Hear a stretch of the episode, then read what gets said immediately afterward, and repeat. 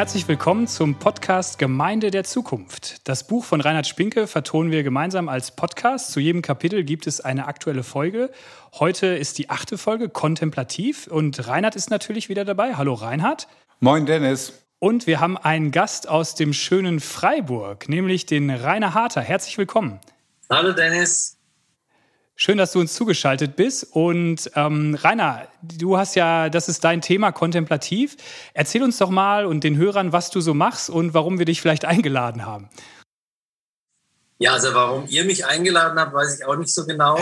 Beziehungsweise doch, weiß ich natürlich. Was ich mache, ich habe äh, vor 20 Jahren in Freiburg das Gebetshaus Freiburg gegründet. Ich komme gar nicht aus, groß aus dem Hintergrund. Ähm, eines Beters, sondern bin da wirklich durch einen Ruf Gottes dazugekommen. Und im Kontext Gebetshaus spielt natürlich kontemplatives Gebet, also betrachtendes Gebet, Ruhegebet, Herzensgebet, Jesusgebet spielt eine große Rolle. Und ich habe mehrere Bücher geschrieben, in denen auch immer wieder von dem Thema Kontemplation die Rede ist. Und ich vermute, dass einer von euch in diese Bücher reingeguckt hat und was entdeckt hat über Kontemplation.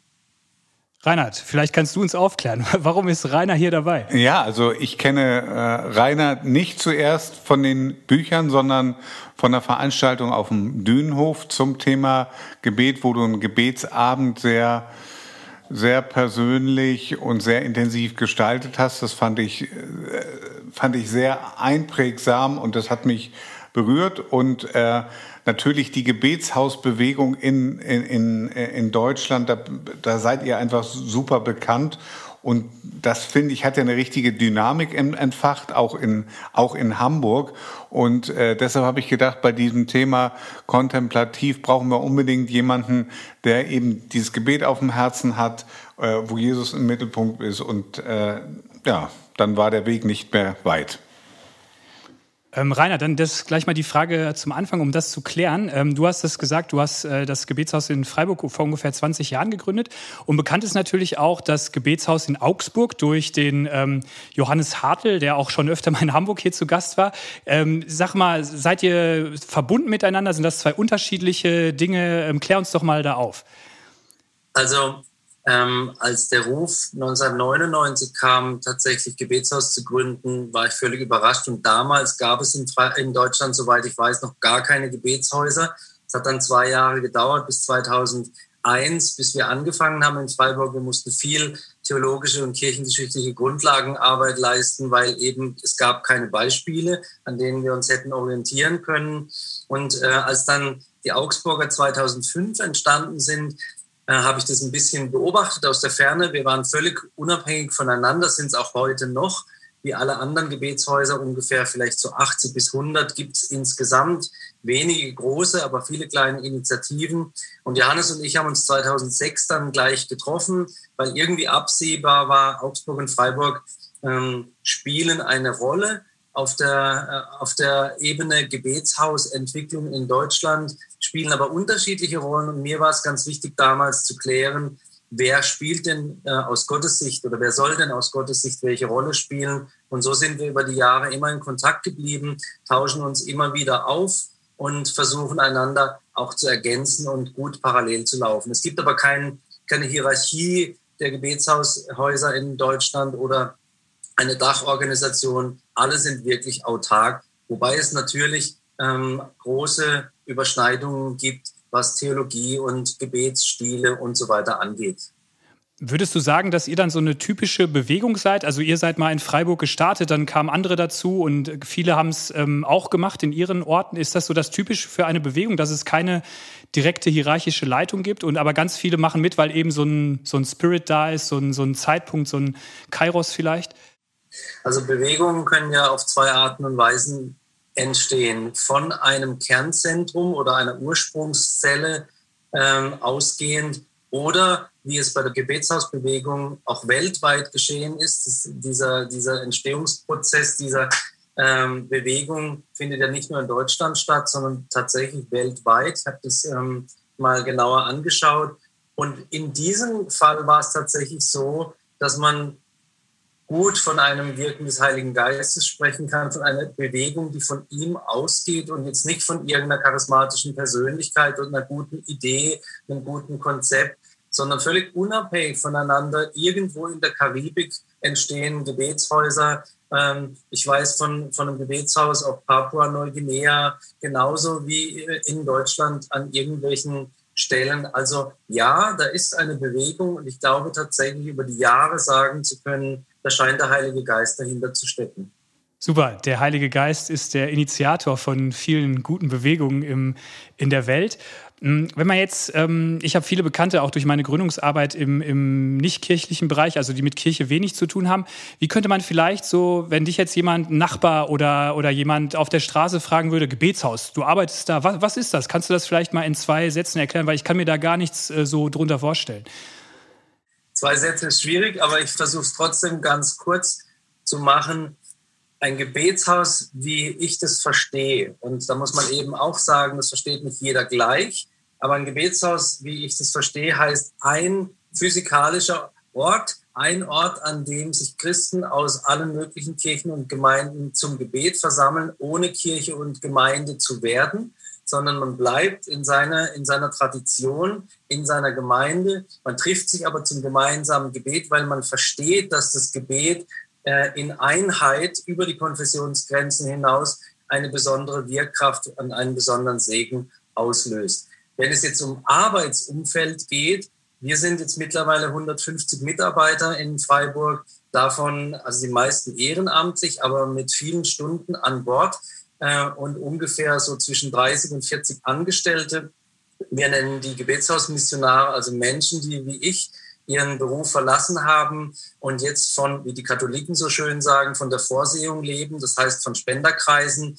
Ähm, und unsere Arbeit besteht darin, dass jeder von uns, der zur Stammmitarbeiterschaft gehört, also zu diesen Missionaren, dass jeder von uns vier Stunden am Tag im Gebetsraum ist, in unterschiedlichen Gebetsstunden, Fürbittestunden, stille Stunden, äh, Anbetungsstunden, ganz, ganz unterschiedliche Settings und vier Stunden in, seinem, ähm, in seinen anderen Talenten und Begabungen arbeitet. In der IT, in der Mitarbeiterbetreuung, in der Buchhaltung, in der Gastfreundschaft. Da gibt es ja ganz viele Bereiche. So muss man sich das vorstellen. Manche denken, äh, ich habe es vorhin schon zu Reinhard gesagt, ah, ihr habt ja gut, ihr betet ja bloß, ja, was für ein toller Traumjob, wie easy. Und nach 20 Jahren Gebetshaus kann ich sagen, nein, kein einfacher Traumjob denn wir fürchten Gott. Wir haben verstanden, dass Gott heilig ist und es ist nicht lustig. Ähm, nicht umsonst steht in der Bibel, er ist ein verzehrendes Feuer. Ähm, es ist nicht lustig, Gott jeden Tag vier Stunden gegenüber zu sitzen und in seiner Gegenwart zu sein. Und es ist auch anstrengend für die herausfordernden Gebetsanliegen zu beten, stundenlang für verfolgte Christen zu beten, für Opfer sexuellen Missbrauchs und so weiter und so fort. Das ist eine psychisch und geistig anstrengende Arbeit. So kann man sich die ungefähr ein bisschen vorstellen. Das glaube ich dir. Ähm, kann man das vielleicht so ein bisschen mit einem modernen Kloster auch vergleichen? So gerade fiel mir ein Ora et Labora auch von den Benediktinern. Ja, völlig richtig. Also ich nenne die Gebetshausbewegung auch eine neoklösterliche Bewegung. Wir teilen tatsächlich sehr viel miteinander. Also wenn man jeden Tag vier Stunden oder mehrere Stunden miteinander betet, dann kann man vielleicht äh, eine Zeit lang eine, eine, eine Maske tragen, in dem Sinne, dass man sich was vormacht, dass man besonders fromm erscheinen will oder besonders heil oder sonst wie, besonders geistlich aber das trägt nicht lange, dann wird es sehr authentisch, sehr echt und manchmal auch tatsächlich emotional. Und hm, das sage ich, um zu beschreiben, dass wir uns sehr nahe sind als Gemeinschaft. Wir nennen uns auch Gemeinschaft. Ähm, und gleichzeitig leben wir aber nicht miteinander am gleichen Ort. Wir haben auch keine Sakramente, wir haben auch keine Gebetshauskleidung und sowas. Aber wir sehen uns schon als ein geistliches ähm, Zentrum wo wir vom Herzen in Verbundenheit miteinander leben, obwohl unsere geistliche Heimat zum großen Teil in den unterschiedlichsten Gemeinden der Stadt ist. Ich habe auch mal ein Jahr in, in meinem Zivildienst in einer Kommunität in Süddeutschland auch gelebt. Das war eine sehr bewegende Zeit auch. Ähm, Reinhard, meine Frage an dich. Hast du auch ähm, Berührungspunkte mit, mit Klostern oder so Gebetshäusern? Ähm, ist das deine Form von, von Frömmigkeit auch? Also ähm, es ist so, dass ich immer mal wieder einzelne Einkehrtage, äh, Einkehrzeiten in Klöstern verbracht habe und das auch sehr geschätzt habe. Meine erste intensivere Begegnung mit, mit Gebetsbewegung war aber, würde ich sagen, trotzdem was anderes. Das war mehr das Missionarische. Also so zum Beispiel bei OM, Operation Mobilisation, wo wir viel missioniert haben, aber auch wirklich viel gebetet haben. Äh, richtig kräftig. Also das gehört, glaube ich, äh, auch zusammen. Nichtsdestotrotz, also finde ich das äh, richtig super und richtig wichtig, dass wir solche Orte und auch, es sind ja mehr als Orte, es sind eben auch Menschen da. Es sind, also man kann sich da ja anschließen, man kann es lernen. Das finde ich schon sehr wichtig für, für uns Christen insgesamt, dass es das gibt. Ihr habt beide vor kurzem Bücher geschrieben. Ähm, äh, Rainer, dein Buch heißt Radical Love und äh, Reinhards Buch heißt ähm, Gemeinde der Zukunft. Warum schreibt man in diesen Zeiten, wo es so viele Möglichkeiten gibt, warum schreibt man Bücher? Rainer, du darfst anfangen. Ähm, ich glaube, eine meiner größten Begabungen tatsächlich mehr als das Sprechen, obwohl ich sehr viel spreche äh, bei verschiedenen Gelegenheiten, ähm, ist das Schreiben. Ich kann mich gut ausdrücken im Schreiben und ich liebe es, theologisch gründlich zu graben, gründlich zu arbeiten, ähm, Soziologie ist etwas, was ich wichtig finde, in den Blick zu nehmen in unserer postmodernen Gesellschaft.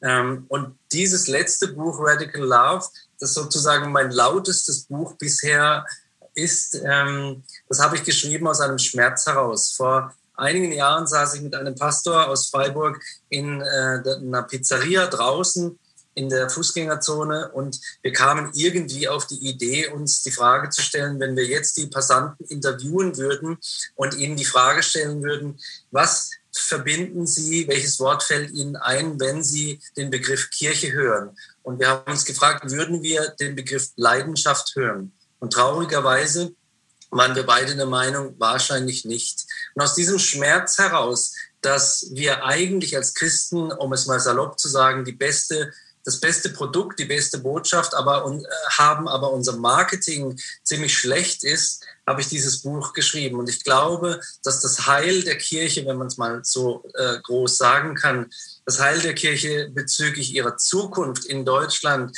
darin liegt, dass wir wieder echte Nachfolger werden müssen. Ich glaube, wir haben den Fehler gemacht, in den letzten Jahrzehnten die Begriffe Nachfolger und Christ voneinander zu trennen. Man kann heute Christ sein, sich in einem christlichen Kontext bewegen, christlich sozialisiert sein, in eine christliche Gemeinde gehen, sich christliche Botschaften anhören, ohne Jesus nachzufolgen. Die Menschen da draußen wissen wenig von unseren Kirchen und Gemeinden und haben auch kein Interesse daran, im Großen.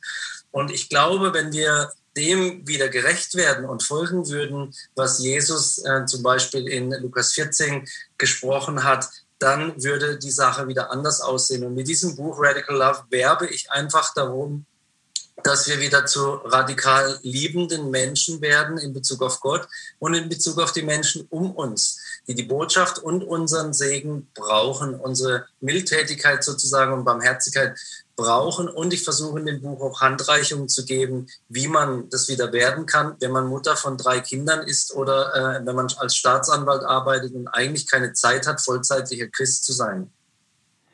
Die besten Sachen sind ja oft aus Schmerzen entstanden, ob es jetzt Lieder sind oder Bücher oder, oder Bewegung. Ähm, Reinhard, hast du auch einen Schmerz verspürt, als du angefangen hast mit Gemeinde der Zukunft? Ja, also, also es ist so das Ringen um die Frage, ähm, und da bin ich fast schon dicht bei, bei Rainer. Ähm, wie muss denn Gemeinde der Zukunft aussehen, damit sie, damit sie wirklich lebendig ist, damit sie wahrgenommen wird in dieser Zeit? Und für mich hatte das Schreiben des Buches äh, auch so ein bisschen so eine therapeutische Wirkung. Also wenn ich Dinge aufschreibe, werde ich genauer, werde ich konkreter und dann entwickeln sich auch Dinge und Gedanken. Und man ist außerdem auch durch das, was man schreibt, nochmal anders im Dialog mit anderen äh, Menschen. Das hat so ein bisschen so ein Eigenleben dann auch, wenn es erscheint und bewirkt was. Und das ist ganz, ganz positiv. Ja, und der Schmerz ist äh, bei mir äh, auch der, dass ich viele Gemeinden erlebe, die ohne ohne eine Vision von Gemeinde, wie Jesus sie sich gedacht hat, vielleicht einfach vor sich hin dümpelt, könnte man sagen. Das ist vielleicht der Schmerz dahinter, ja. Rainer, glaubst du, wenn wir nochmal auf Radical Love kommen, dass wir ähm, uns als Christen in Deutschland, vielleicht auch in Europa zu stark angepasst haben, äh, dass wir zu sehr vielleicht nur manchmal glauben, wenn es gerade passt äh, und sonst leben wir einfach unser Leben und machen es wie die meisten Menschen um uns rauch? Glaubst du, wir sind zu sehr angepasst?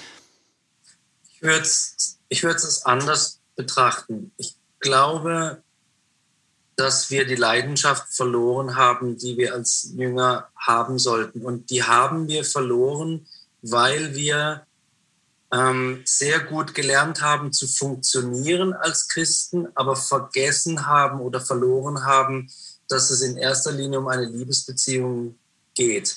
Und ich kenne wenige Gemeinden, euch natürlich ausgenommen, euch kenne euch kenn ich gar nicht. Hamburg ist super, nur leidenschaftliche ja, Menschen hier oben. Ja.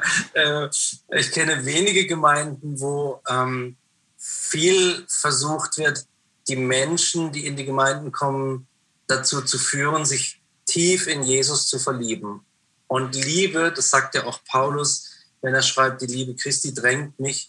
Ähm, Liebe ist der größte Motivationsfaktor, den es überhaupt gibt. Wenn wir keine verliebten Christen haben, dann haben wir gelangweilte Christen. Und gelangweilte Christen bringen neue gelangweilte Christen im besten Falle hervor. Wenn wir aber leidenschaftlich verliebte Christen haben, dann bringen die Menschen hervor, ziehen die Menschen nach, die ebenfalls in Jesus verliebt sind. Also ich glaube, das ist das eine. Und das zweite ist, dass wir ähm, in vielen Gemeinden und christlichen Settings ähm, den ähm, Status vorfinden, dass sie zu, und entschuldigt das harte Wort, dass sie zu Selbstoptimierungszentren geworden sind. Also es geht darum, ein besserer Mensch zu werden, all mein Leid loszuwerden, was überhaupt kein biblischer äh, Gedanke ist, all mein Leid loszuwerden, alle meine Schwierigkeiten loszuwerden, möglichst ähm, viel Geld zu haben, viel Erfolg zu haben, nie krank zu sein. Und das ist eine Botschaft, die sich da entwickelt hat in den vergangenen Jahrzehnten, die an der Bibel vorbeigeht und die auch nicht funktioniert. Und die Leute, die merken irgendwann, das funktioniert gar nicht, was mir da alles versprochen wird und sind deswegen häufig sehr demotiviert. Ich kenne viele Leute, die Jesus wirklich nachfolgen wollen, aber nicht wissen, wie. Und die enttäuscht sind von dem, was ihnen bisher gesagt wurde, wie es denn gehen soll weil sie nicht zu den erfolgreichen, glücklichen, wohlhabenden, geistlichen Überfliegern gehören, sondern zu den ganz normalen Menschen, so wie du und ich. Das war ein hartes Wort, aber treffendes Wort, finde ich auch. Ähm, ich, ich, ich finde diesen Begriff toll, ähm, Selbstoptimierungszentren, auch wenn er kritisch gemeint ist. Meinst du damit, ähm, dass sich da vielleicht Gemeinde oder Kirchen gar nicht so viel unterscheiden, jetzt von so einem YouTube-Channel oder von so einem Ratgeber, wo halt drin steht und irgendwo mixt man dann noch so ein bisschen Gott mit rein und vielleicht Jesus, aber so, es geht eigentlich darum, wie kann ich mich selber optimieren. Meinst du es damit? Meinst du das damit? Ja, in diese Richtung. Also ich glaube, wir sorgen uns sehr, sehr um die Menschen, was auch gut ist, aber primär sollten wir uns um das Seelenheil der Menschen sorgen und sollten Menschen zu Jüngern machen. Ähm, in den Bedingungen der Nachfolge, die ich auch in meinem Buch ausführlich beschrieben habe, da sagt Jesus so knallharte Sachen, die sich deren, deren Wahrheitsgehalt sich nicht geändert hat, die wir aber, außer in eurer Gemeinde vielleicht, aber die ich Land auf, Land ab nicht höre. Da, wird, da ist von Selbstverleugnung die Rede, da ist davon die Rede, alles herzugeben, was uns gehört, nichts selber festzuhalten. Da ist davon die Rede, dass wer irgendetwas anderes und sei es Vater oder Mutter mehr liebt als Jesus, dass er kein Jünger sein kann. Also diese Worte Jesus sind sehr herausfordernd, aber ich stelle fest, dass Menschen bereit sind, sich bewegen zu lassen und dass ein Sog dann entsteht, wenn wir in dieser Radikalität Jesu leben. Und diese Radikalität ist keine, keine grausame Radikalität, sondern eine Radikalität der Liebe. Und ich stelle fest, dass also in meinem Umfeld, und ich bin auch ein ganz einfacher Mann, aber in meinem Umfeld merke ich, dass Attraktivität für Jesus darin besteht, dass Leute Beispiel dafür sind, ganze Sachen mit ihm zu machen. Das zieht Leute an. Leute wollen kein Wischiwaschi. Wir sehen es in der jungen Generation, dass ähm, Millionen junge Menschen bereit sind, sich für den, für den, Klima, für, die, für den Klimaschutz einzusetzen, auf die Straße zu gehen, zu demonstrieren, weil sie eine Vision haben. Und eigentlich haben wir als Kirche eine gewaltige Vision.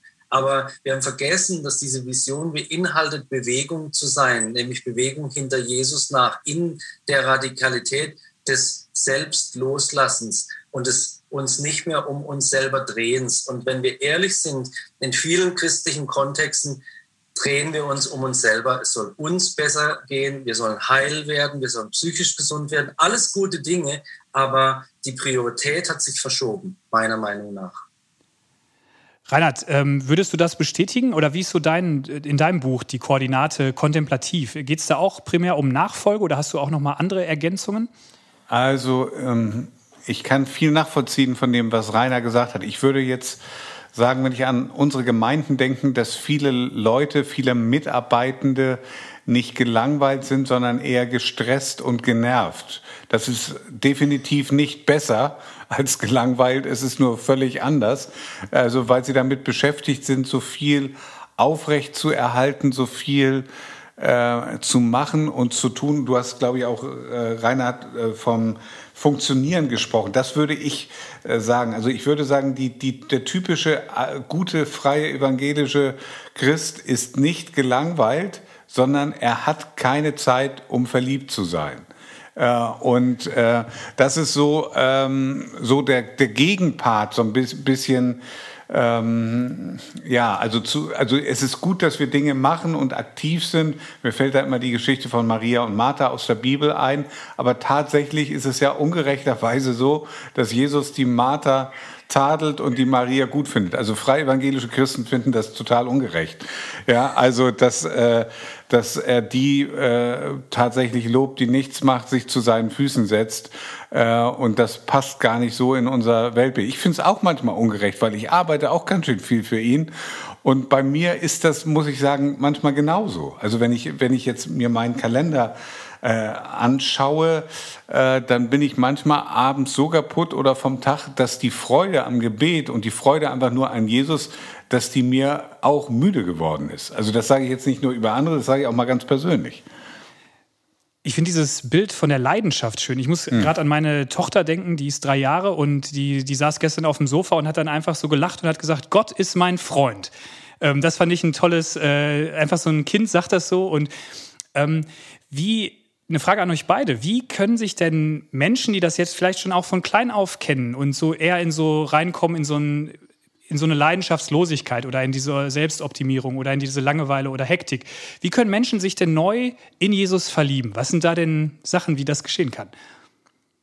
Also ich glaube, dass, dass es viel an, an uns Leitern liegt wenn, wenn wir verliebt sind in Jesus, wenn wir einen Lebensstil der Intimität mit ihm führen, wenn uns wichtig ist, dass wir unsere Gebetszeiten haben, äh, Zeiten der Begegnung mit ihm, wenn wir gelernt haben, wie David zu sagen im Psalm 27, Vers 4, 1 habe ich vom Herrn erbeten, danach trachte ich zu wohnen im Haus des Herrn, um anzuschauen die Freundlichkeit des Herrn und um nachzudenken in seinem Tempel. Wenn wir realisiert haben, dass in, wie in 2. Korinther 3, 18 steht, dass wir mit aufgedecktem Angesicht die Herrlichkeit des Herrn anschauen und so verwandelt werden in das gleiche Bild. Wenn wir dieses Geheimnis der Transformation durch Liebe in der Gegenwart der Liebe in Person, wenn wir das als Leiter leben, ähm, dann müssen wir darüber predigen, dann müssen wir Menschen anleiten, das zu tun. Und es gibt meiner Beobachtung nach noch viel zu wenig Angebote, Land auf, Land ab, zu lernen, zu lieben. Liebe Jesu zu lernen, zu verstehen, wie er liebt und zu verstehen, was es heißt, ihn zu lieben. Das heißt ja nicht nur mit äh, verdrehten Augen und verzücktem Gesicht irgendwo zu sitzen und zu genießen, sondern die Liebe ist ja äh, eine aktive Liebe und aus der Liebe, die man empfängt, fließt ja etwas. Und da sind wir wieder bei dem Punkt Bewegung. Ich glaube, das ist sehr, sehr wichtig, dass wir die Christen, die uns anvertraut sind, für die wir da sind, denen wir zur Seite stehen, Anleitung geben. Und da gibt es natürlich ganz, ganz viel. Es wäre zu weit jetzt darüber, zu weit führen, darüber zu sprechen. Ähm, ja, also wenn ich denke, was macht eine lebendige, leidenschaftliche Beziehung zu Jesus aus, dann würde ich sagen, ist es tatsächlich Zeit für ihn, ohne, ohne funktionieren zu müssen, sondern, also wie man das so schön manchmal sagt, so diese äh, zwecklose Zeit. Ich würde sagen, es sind Menschen, mit denen ich das Herzensanliegen teile. Also mich inspirieren auch Menschen immer äh, über Jesus und mit Menschen unterwegs zu sein, die diese gleiche Liebe teilen. Wenn ich immer den Eindruck habe, ich muss alleine ziehen, dann ist das schwierig und ich brauche Menschen mit dem gleichen Feuer und dann muss ich diese Freude ausleben können in irgendeiner Form, mich einfach freuen können, es feiern können. Und ich würde sagen, das Leidenschaftliche hat auch immer mit einem Wagnis zu tun, aufzubrechen, was Neues zu machen. Irgendwie was, was, ja, was neu ist, was auch schief gehen kann, aber was vielleicht auch gut gehen. Also diese, diesen Abenteuercharakter, glaube ich, brauchen wir auch. Du, ihr habt von Intimität auch gesprochen. Was sind so eure ganz persönlichen Zugänge zu Gott, zu Jesus, zum, zum Heiligen Geist, wo ihr wirklich, ja, eure Akkus neu geladen werden, wo der Tank sich füllt, wo man sich ausrichtet auf Gott? Ähm, was sind da so eure, was, eure Rituale oder eure Begegnungsflächen mit Gott? Für mich sind es zwei Punkte, die da herausragen. Einmal die Anbetung tatsächlich. Also für mich ist Anbetung was ganz Bedeutsames. Ich habe nicht immer Lust darauf. Also auch ich bin ja mehrere Stunden am Tag im, im Gebetsraum, leite auch viele Stunden. Ich habe nicht immer Lust, ich habe nicht immer die rechte Energie, aber ich habe eigentlich in der Regel die Entscheidung in meinem Herzen, ich will, um im Bild zu sprechen, diesen heiligen Berg hinauf und ich will ihm begegnen. Und mit dieser Entscheidung und der Kraft, die die Entscheidung freisetzt, gelingt mir das tatsächlich auch, beziehungsweise umgekehrt gesagt, schenkt Gott dann auch Gnade und begegnet mir. Und diese Begegnung, ähm, die macht sehr viel aus für mein Leben. Und die zweite Ebene, da sind wir bei Reinhards Buch, die zweite Ebene ist Kontemplation. Das kontemplative Gebet gehört für mich un, äh, soll ich sagen, nicht, nicht wegzudenken zu meinem Alltag dazu. Ich nehme jeden Tag mindestens eine halbe Stunde zusätzlich zu den anderen Gebetszeiten äh, in der ich nur das Jesusgebet bete oder, weil wir gerade vorhin beim, beim Thema Intimität waren, wo ich tatsächlich auf meinem Kniebänkchen sitze und innerlich äh, mit meinem Atem einhergehend bete, Jesus in mir, wecke Liebe zu dir. Also Anbetung und Kontemplation sind zwei der Schlüssel, die ich brauche, um geistlich an Bord zu bleiben und nah bei Jesus zu sein. Wie sieht es bei dir aus, Reinhard? Also bei mir wäre das darüber äh, hinaus, also da bin ich natürlich lange nicht beim Gebet so intensiv, wie das jetzt der Rainer ist, aber für mich wäre das äh, Wort Gottes, mich darin hinein zu vertiefen, Zeit zu haben, ohne jetzt äh, irgendwas vorzubereiten müssen, einfach dem nachzugehen, größere Zusammenhänge zu, zu erfahren, also Gott dadurch besser zu verstehen, das ist ein Punkt. Und der zweite Punkt waren auch immer wieder in meinem Leben stille Gebetstage, wo ich sagen muss, das ist in Corona-Zeit, in, in, in, der Corona-Zeit im letzten Jahr tatsächlich weggefallen. Äh, aber das war immer ein wichtiger Punkt, wo ich auch sagen muss, das brauche ich eigentlich auch wieder.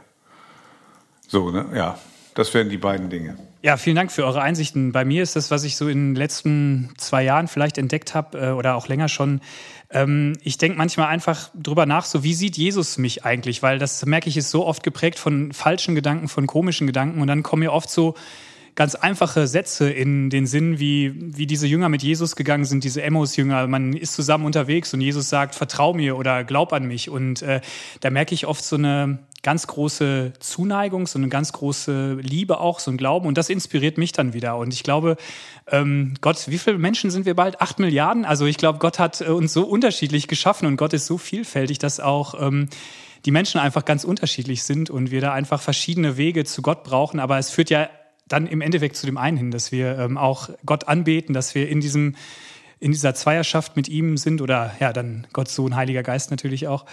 Ähm, diese ähm, Rainer, das geht nochmal an dich, an diese ähm, Gebetshausbewegung. Das hat ja auch, finde ich, in meinem Umfeld ähm, viele junge Leute angesprochen, die ähm, da auch vielleicht Sachen gefunden haben, die sie sonst nicht so finden. Warum glaubst du, hat es gerade viele, viele junge Menschen auch angezogen oder täusche ich mich da? Nein, also auch bei uns im Gebetshaus würde ich sagen, ähm, sind das Gros der Mitarbeiter, die sind ähm, unter 30 aber wir haben einen Gutteil von Menschen bis in die 60er hinein auch. Aber ich gebe dir recht, es zieht viele junge Leute an. Und ich glaube, es deckt sich mit dem, was, was ähm, Studien auch belegen, dass die Generation X wieder nach Werten sucht, nach Inhalten sucht, sich engagieren will Und ähm, wir, ich meine zu beobachten, was ich vorhin schon angedeutet habe, dass dort, wo es ganz klare Ziele, eine klare Vision und eine ganz klare Fokussierung auf die persönliche Beziehung zu Jesus geht, dass dort auch Christsein attraktiv ist und äh, junge Menschen angezogen werden aus christlichen und nicht christlichen Kontexten. Junge Menschen ist meine Beobachtung, die wollen ganze Sache machen. Die sind gelangweilt von äh, dem Christentum, das wir, ich bin 57, ähm, dass wir ähm, in den vergangenen Jahren vielleicht gelebt haben und das für uns auch passend gewesen sein mag. Aber das reicht denen nicht. Die wollen wirklich ihr Leben hingeben, ist meine Beobachtung. Und deswegen äh, hat die auch die Gebetshausbewegung, weil sie eine gewisse Radikalität der Liebe mh, hm, vermittelt und trägt, ähm, auch so eine Anziehungskraft neben anderen Punkten. Aber das möchte ich hervorheben. Reinhard, die Frage, die nächste geht mal an dich, ähm, weil du hast jetzt schon einiges angesprochen, äh, Rainer, dass auch ähm, viele Leute gelangweilt sind, dass viele auch vielleicht von dieser Institution, Kirche oder Gemeinde auch oder Glauben auch, wenn es zu starr wird, wenn es zu ähm, festgefahren ist, wenn es nur noch um Dogmen geht oder um, um, um Organisation, dass sie davon gelangweilt sind oder frustriert auch sind. Reinhard, die ähm, FEG ist ja auch als Bewegung, sag ich mal, gestartet. Gerade auch vielleicht hier in Hamburg durch eine ähm, große Seuche, durch Menschen, die begeistert waren und dann sich auch getroffen haben. Ähm, wie glaubst du, passiert oft dieser Unterschied, dass eine Bewegung startet und dann vielleicht irgendwann auch ähm, starr wird? Weil du begleitest ja auch viele Gemeinden, junge, alte Gemeinden. Wie siehst du das? Dass oft so diese eine große Dynamik am Anfang ist und dann am Ende wird es vielleicht eher so irgendwann langweilig. Also das ist, glaube ich, so wie in jetzt greife ich nochmal das Wort auf, in, in, in vielen Liebesbeziehungen auch. Also wenn tatsächlich das Authentische verloren geht, das Ursprüngliche und, und diese intensive Jesus-Beziehung, dann bist du irgendwann bei Programmen, dann bist du bei Abläufen und Satzungen und Strukturen und nicht, nicht, nur, nicht mehr bei dem Eigentlichen. Ich muss sagen, dass ich natürlich manches auch schätze, auch eine gewisse Stabilität, die wir haben, aber wir brauchen immer wieder das, was was Jesus der Gemeinde in Ephesus ge, äh, ge, geschrieben hat, dass wir zurückkehren müssen zur ersten Liebe. Also die Gemeinde in Ephesus aus Offenbarung 2 ist so wirklich eine super freie evangelische Gemeinde. Also die ist gut in der Lehre, das sind wir auch. Die sind auch richtig fleißig und haben etliches verloren. Aber diese erste Liebe und Begeisterung, die fehlt oft. Und wenn ich an unsere Gemeinden denke, dann ähm, etwas, was mir da manchmal wehtut, das gilt nicht für alle, aber doch für etliche ist, eigentlich, wenn du lange mit Jesus unterwegs bist, müsstest du ja theoretisch von deinem Charakter Jesus ähnlicher werden, gütiger werden und äh, herzlicher und auch begeisterter. Und solche Menschen kenne ich auch. Also die lange mit Jesus unterwegs sind und wo, wo man sagt, ey, das sind super tolle Menschen. Aber ich kenne auch viele Christen, auch in unseren Gemeinden, die irgendwie bitter geworden sind und enttäuscht und irgendwie gewisse Dinge einfach nicht, nicht, äh, äh, nicht gebacken bekommen haben. Das ist aber nicht das Problem, dass sie es nicht gebacken bekommen haben, sondern dass diese, diese Jesusfreude nicht zentral geblieben ist. Und das ist etwas, was man oft, oft sieht und deshalb ist mir das sehr, sehr wichtig, dass wir, also ne, deshalb heißt ja so der Untertitel, mit wachsender Begeisterung für Jesus. Das ist das, was ich mir wünsche. Nicht eine gleichbleibende, sondern etwas, was, was, was zunimmt. Nicht unbedingt immer ekstatischer, aber tiefer wird und reicher. Rainer, ich habe auf eurer Seite ähm, vom Gebetshaus Freiburg so einen offenen Brief gefunden. Ähm, der ist, ist ja offen, heißt er ist offen. Und da mal vielleicht genau, habe ich, äh, hab ich recherchiert. Ähm, aber äh, da, äh, wenn das war jetzt ja gerade, was Reinhard ein bisschen sage, wenn auch manches vielleicht zu starr wird, wenn diese Liebe, die Leidenschaft nachlässt. Aber du hast ja auch ähm, da zu eurer, zur Gebetshausbewegung waren ja auch einige kritische Worte dabei. Ähm, magst du uns vielleicht auch nochmal mit reinnehmen, was vielleicht auch bei einer Bewegung, die sehr dynamisch ist, sehr flache Hierarchien, was da auch vielleicht an Herausforderungen kommen kann? Ja, gern. Also eine meiner größten Sorgen, als äh, Gebetshaus Freiburg angefangen hat und ich gemerkt habe, da kommen Leute, die wollen dabei sein und dann ähm, Anfang der 2000er Jahre überall Gebetshäuser entstanden sind, war eine meiner größten Sorge, lass uns nicht eine Modewelle draus machen. Ich habe so viele geistliche Trends gesehen in den vergangenen 35 Jahren, die ich gläubig bin. Und ich habe die auch wieder gehen sehen. Und oft waren die wie eine Welle, die gekommen sind, die gekommen ist und mächtig dann auf ein Ufer zugelaufen ist und auf diesem Ufer, auf dem Strand dann ausgelaufen ist. Und wenn sie sich zurückgezogen hat, um in dem Bild zu sprechen, lagen da lauter ausgebrannte kaputte Leute, die sich von dieser Welle mitnehmen haben lassen, ihre Hoffnung drauf gesetzt haben.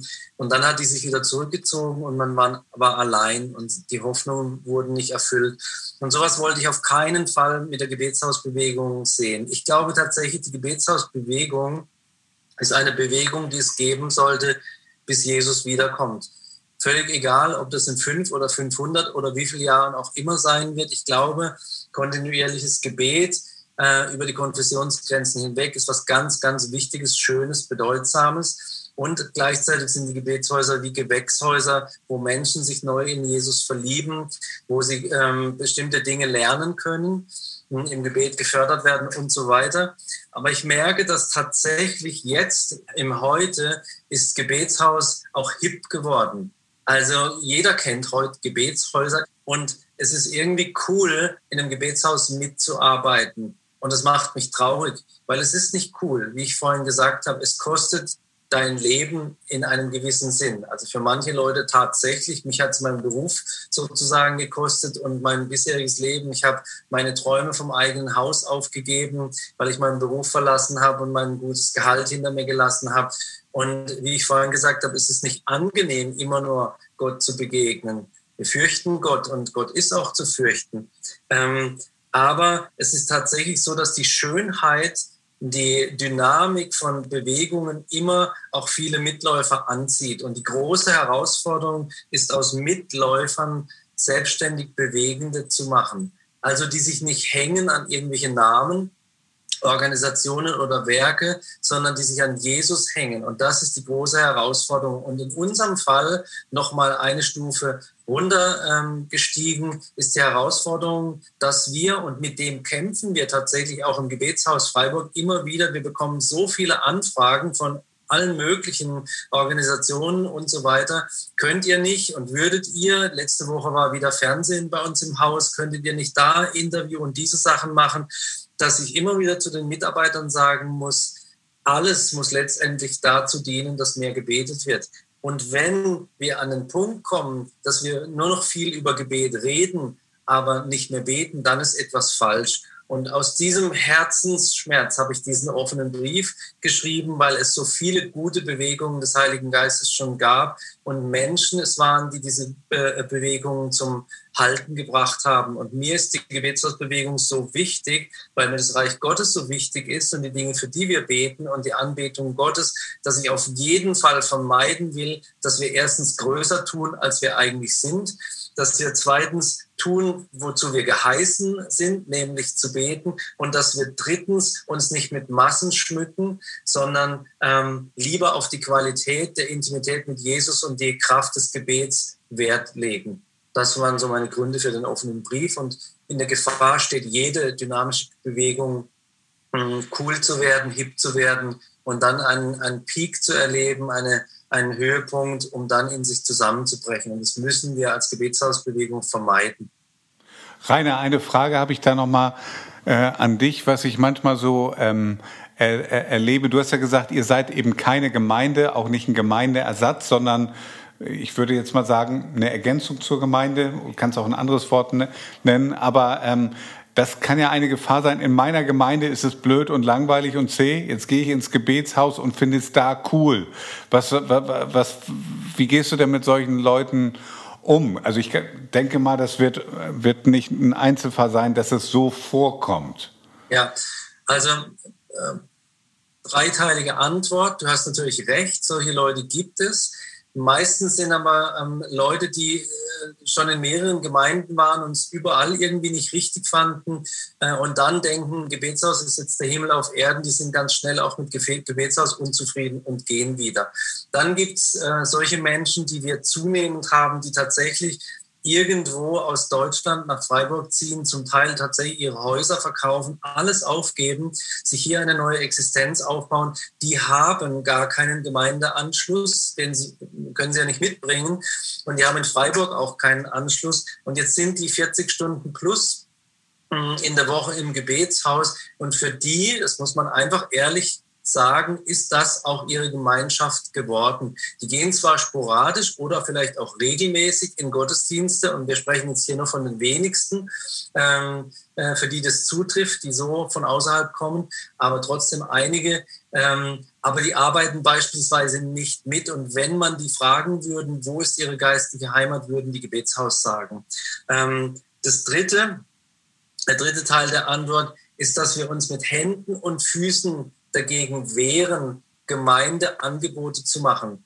Ähm, beispielsweise Seelsorge, die Sakramente, ähm, Glaubensgrundkurse und so weiter und so fort. Das gibt es alles nicht, keine Hauskreise. Alle diese Dinge vermeiden wir im Gebetshaus und schicken die Leute in Gemeinden.